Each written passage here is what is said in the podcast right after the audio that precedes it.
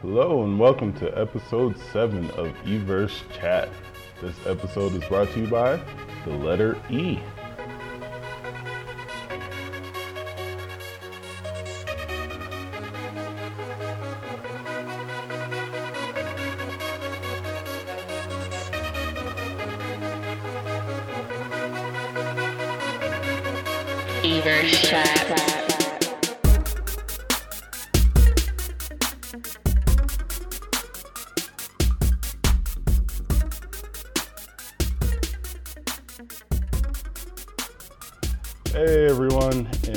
welcome to episode 7. Happy Friday. I hope you're having a great and productive day. So, over the week, I had some interesting stuff pop up. Um, it was actually kind of a blast from the past and kind of made my blood boil for a little bit, but I was very inspired by episode 6. So, I just decided to talk it out and see, you know, why I felt the way I felt given this particular um, topic and happening. So, um, this episode is really about um, ethics and morality and my thoughts on what and how a person should be when they are conducting business. So, I hope you enjoy the topic. Um, as always, you know, I crave your feedback. Uh, this continuation actually came from some feedback that I got. Uh, again, it was like a phone call, so please, you know, use comments, all of that. Um, shoot, text message me if you have my phone number. But yep, without further ado, let's get into it.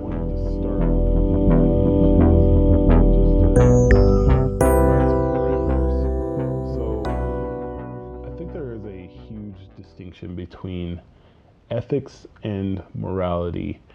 And I found it really interesting that when you look at a law dictionary, ethics and morality are generally the same thing. So, according to a Webster's Law Dictionary, ethics are standards of honesty and fairness in the conduct of a business or profession, often embodied in written rules adopted by professional associations.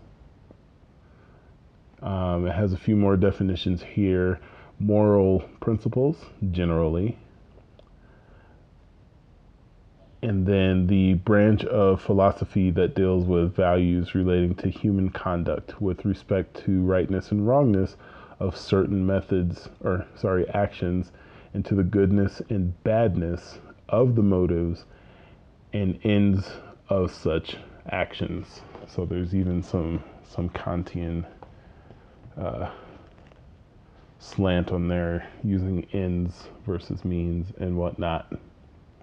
Now if you look at who is this?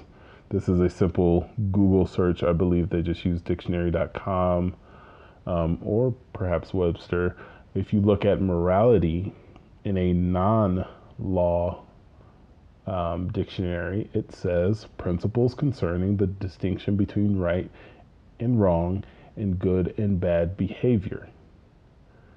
Then it goes on to say a particular system of values and principles of conduct, especially when held by a specified person or society. So that's very interesting. Um, the different takes on those two uh, words.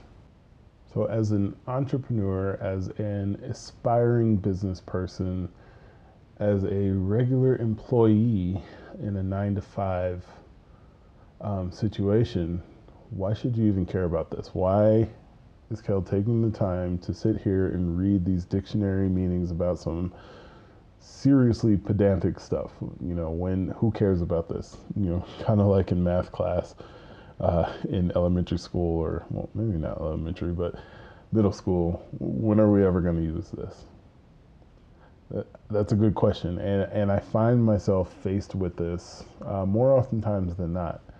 Uh, the reason I wanted to talk about this, sort of again, is uh, I had a very interesting conversation with my neighbor about uh, just the different encounters in in business. Now, he had a very interesting perspective. He's much older than I am, um, which I, I, I came to respect as the conversation went on.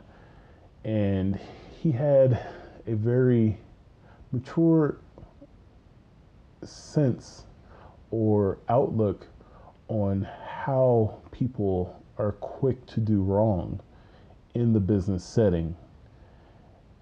And and I found myself thinking, wow, this guy sounds very bitter. But at the same time, I found myself agreeing with him and bringing up all these different scenarios where, hey, I've experienced that. I've experienced that too. I've experienced that. Huh. This is very interesting that I keep commiserating with this guy, even though some part of my mind was thinking, wow, this guy is so jaded. I hope I never become like that. So that got me thinking what is it about being a decision maker that allows people to slip in and out of goodness, badness, and somewhere in between? So I decided, hmm, let me let me look up, you know, words that I know are very closely associated with goodness and badness, doing the right thing, doing the wrong thing, um, a a person's general affect or or disposition toward action in the business setting. So I looked up morality and ethics, as you saw.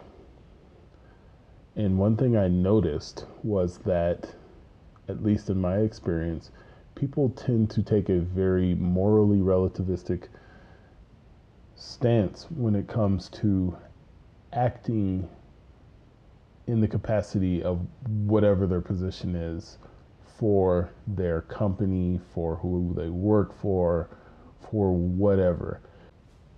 Now, just to provide another definition here, moral relativism is loosely the belief that morals or right, wrong, good, bad is a subjective thing or set of things that is highly dependent on the person doing the acting.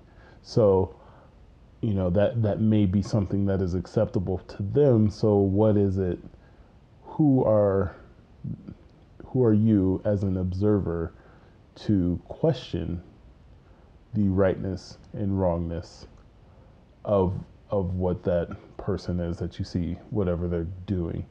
Um, there, there's a lot more to that and i would encourage you to just look it up on your own but that's kind of what we're what we're rocking with for now is this belief that morals are not one monolithic thing that they can change and that they are multifaceted and subjective to the person observing. So you have the observer and the actor, and morals can be different between those given the same outcome.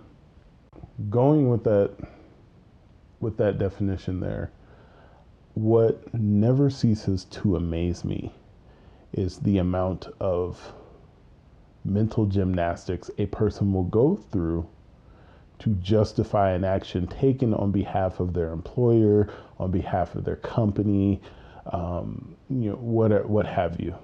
So to to draw out this point, I think it's appropriate to tell a story.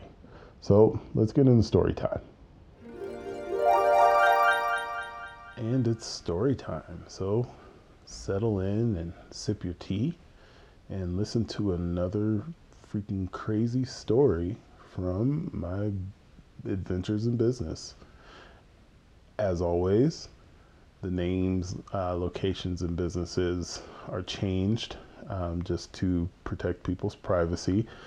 As uh, salty as I am sometimes, um, I'm not that petty, but you know, these stories, I, I just tend to laugh at them. So, this particular story takes place in our city of operations there in Houston. And it happened sometime last year. And the crazy thing about all this was, again, the degree to which a person will lie to themselves, deceive themselves and others in order to protect themselves from a relatively simple omission or decision. So, as it goes, my brother and I wanted to start a clinic or at least partner with a clinic. There are different laws preventing non doctor, physician, whatever the heck you want to call it, personnel from actually becoming a owner of a clinic a clinic um, and those laws are corporate practice of medicine laws. So we partnered with a doctor. His name was tom. So dr tom uh, was he posted his his clinic for sale. He said hey i have a lot going on personally and you know i, I just want to sell my clinic. So we said, hey, Dr. Tom, why not partner with us? We'll manage a clinic. Uh, we have a little bit of experience there. Here's our track record, um, primarily with pharmacies, but you know we have a lot of connections um, that could really bolster your your business there. Long story short, we convinced the guy to not sell his clinic, but um, turn over some of the day to day operations to us. Let us look for another physician so that he can go handle his, you know, his whatever he had going on in his personal life. You know, he, he thought the idea was great. Uh, we brought in a few ancillary services, well, proposed ancillary services, and he was all about it. I make a few trips out to Houston and I meet him. He was he was a very nice guy. Um, my only concern was that when it came time to look at any different agreements, he would get real squirrely. But um, if you've ever dealt with doctors, doctors tend to be very terrible business people, and understandably so. They did not go to school for eight, ten, whatever, however the heck many years they go to school. I should say decades um, for business. They went for medicine. They are geniuses when it comes to the body diagnosis, what what have you. But when it comes to running a business, they probably have the same business prowess as like a toddler or something. Um, so we saw very quickly how he could start saving money. So we throw him one as a freebie. So before we have anything signed, um, he was very nervous about how do I know you're just not out to get me? Because again, uh, I think that was episode three, Houston. So we throw him a freebie. Do this. Let us know if it works. Comes back and he's like, "Hey, it worked. You know, I, am still I'm still upside down, but it's only like a thousand something dollars a month that I'm upside down now instead of four thousand every month or week, whatever whatever it was." So we say, "All right, Dr. Tom, um, if you think we've proven ourselves, can we move forward?" He says, "Sure, sure, sure." That was his thing. Sure, sure, sure, sure, sure, sure sit down, bring our clinical director out there. We have the contract in hand. I've sent this guy this contract like three or four times. We had text message, thread going, and everything, sending us Happy New Year gifts with you know flower. I don't know, and so you know things were good. Things were great. Um, he never signs it. He just has more questions. Has more questions. Um, we had a particular um, piece of machinery we had to move in um, at a at a certain time. So we, we say, hey, Dr. Tom, is it okay pending this being signed if we move this in? It looks like everything's moving in the right direction and we just need to know. If you're not okay with it, it's completely fine. Just let us know. What does he say? Sure, sure, sure. No, it's fine. It's fine.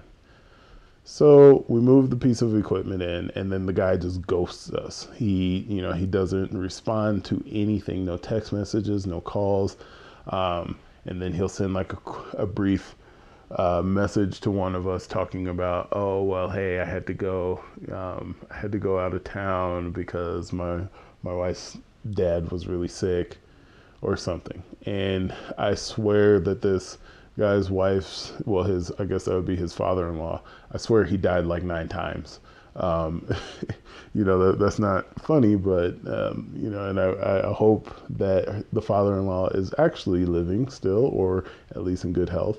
But for us, you know, we, we got the dog ate my homework excuse. So at that point, we started getting nervous. We have this $100,000 piece of equipment sitting in this guy's office that we don't have access to. That he said, okay, um, I have no further questions about um, about the your lease. I'm gonna go ahead and sign it.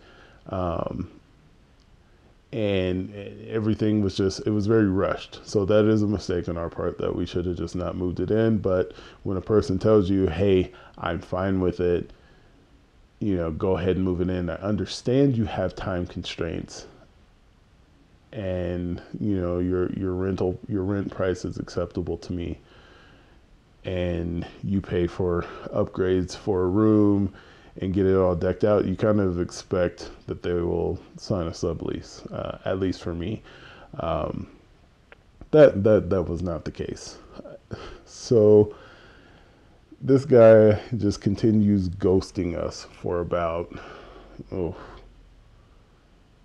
three or four months. Then out of the blue, and luckily I just happened to be in Houston on on some other business I get this call from from this random guy. I I've never heard of this guy. I've never I never heard of his company. Um, turns out that Dr. Tom assured us that he was going to keep his business all the all the while he was courting some practice management company. Practice management company buys a considerable portion of his practice, um, and it starts employing him. Get, the, get a call from this guy. You have to come move your machine within 24 hours, or we'll put it out on the curb and we'll, we'll put it in the dumpster. So I'm thinking, wow, you know, who the heck are you to even tell me who the heck you are and, and come at me like that? And, and, and, two, why would you do that to a hundred thousand dollar machine? I would think if you were really that crazy, you would at least try and sell it. Um, so I said, hey, you know what? Don't need to do that, but give us some time to figure it out. I'm just hearing about this.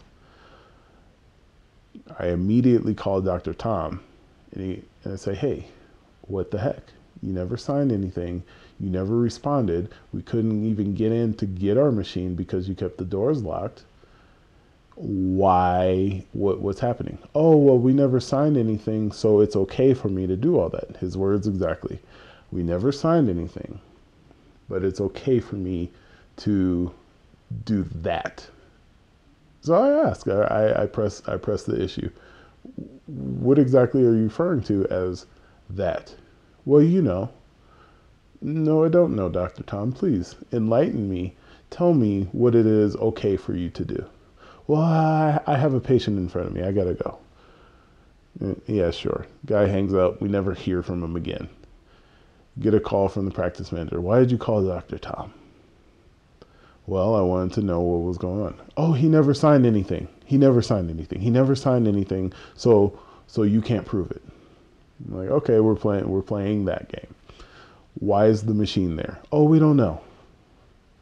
You put it here against his wishes. So you mean to tell me that this super heavy machine that you have to have all these modifications for. So we had a contractor come build the room out and put this machine in.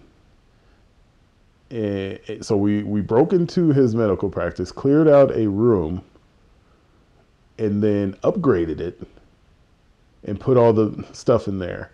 And then have text message threads saying, oh, well, hey, it's here. It looks good and all of that was against his will. Well, you still can't prove it because he didn't sign anything. So, you know, that, that was a very stressful moment. We didn't know if these guys were serious.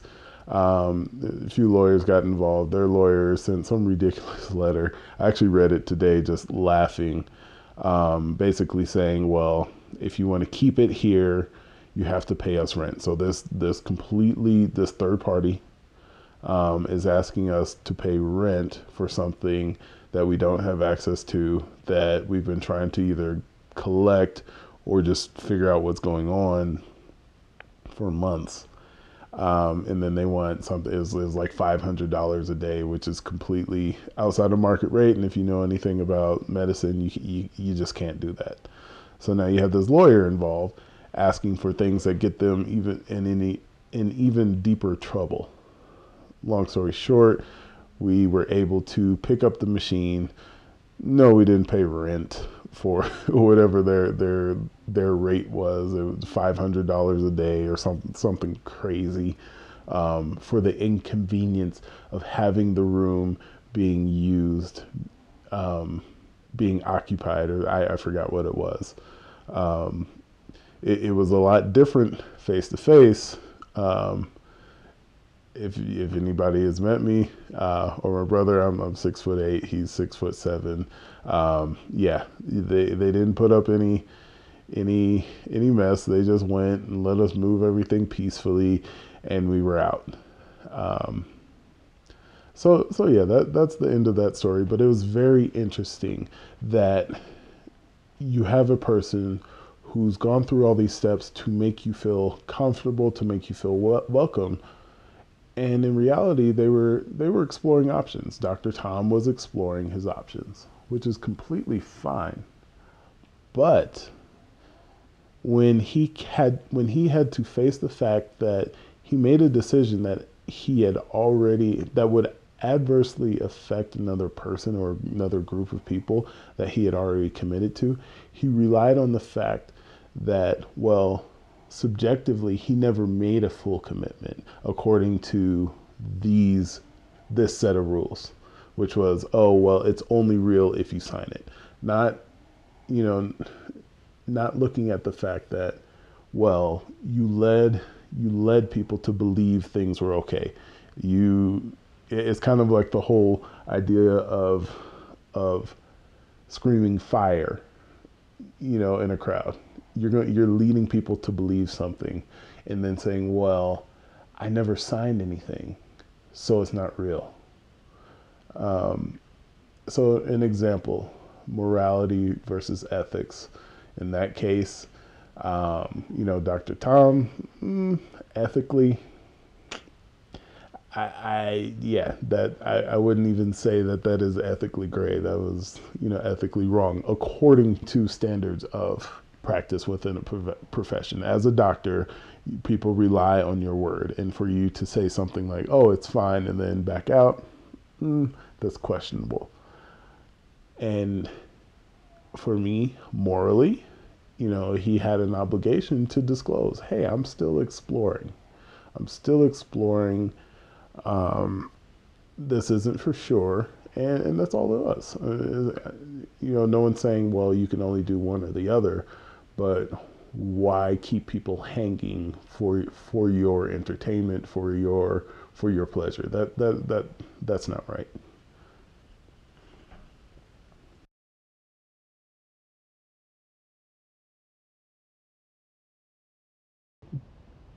Back to our original topic ethics, morality, moral relativism. I think that that is it is one of the many hurdles that you have to come across. It's almost like a those defining moments in movies where you have to decide: Are you going to be a person that uses those things, um, which you know they are tools um, are you are you going to use those for your benefit, or are you going to choose to believe that, hmm, well, I could do this, but I still have to live with myself at the end of the day. I could hide behind these this shield. Another, I, I suppose I, am coming up with a theme here of you know shields shields of a coward. You know things that you can say that you hope will eventually excuse the fact that you're not okay with something that you did or that something that you did is not okay with somebody else. You know, you, you, again, you have a choice. You can choose to, you know, make it known what you're doing and give people fair warning. Um, you can figure out a different way.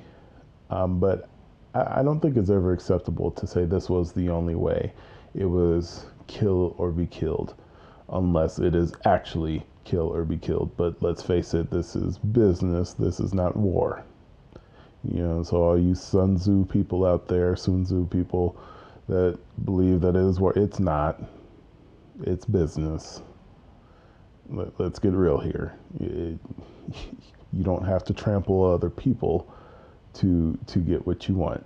Uh, there, there's always a better way to to go about doing that that type of stuff. With that being said, I I want to issue you a challenge.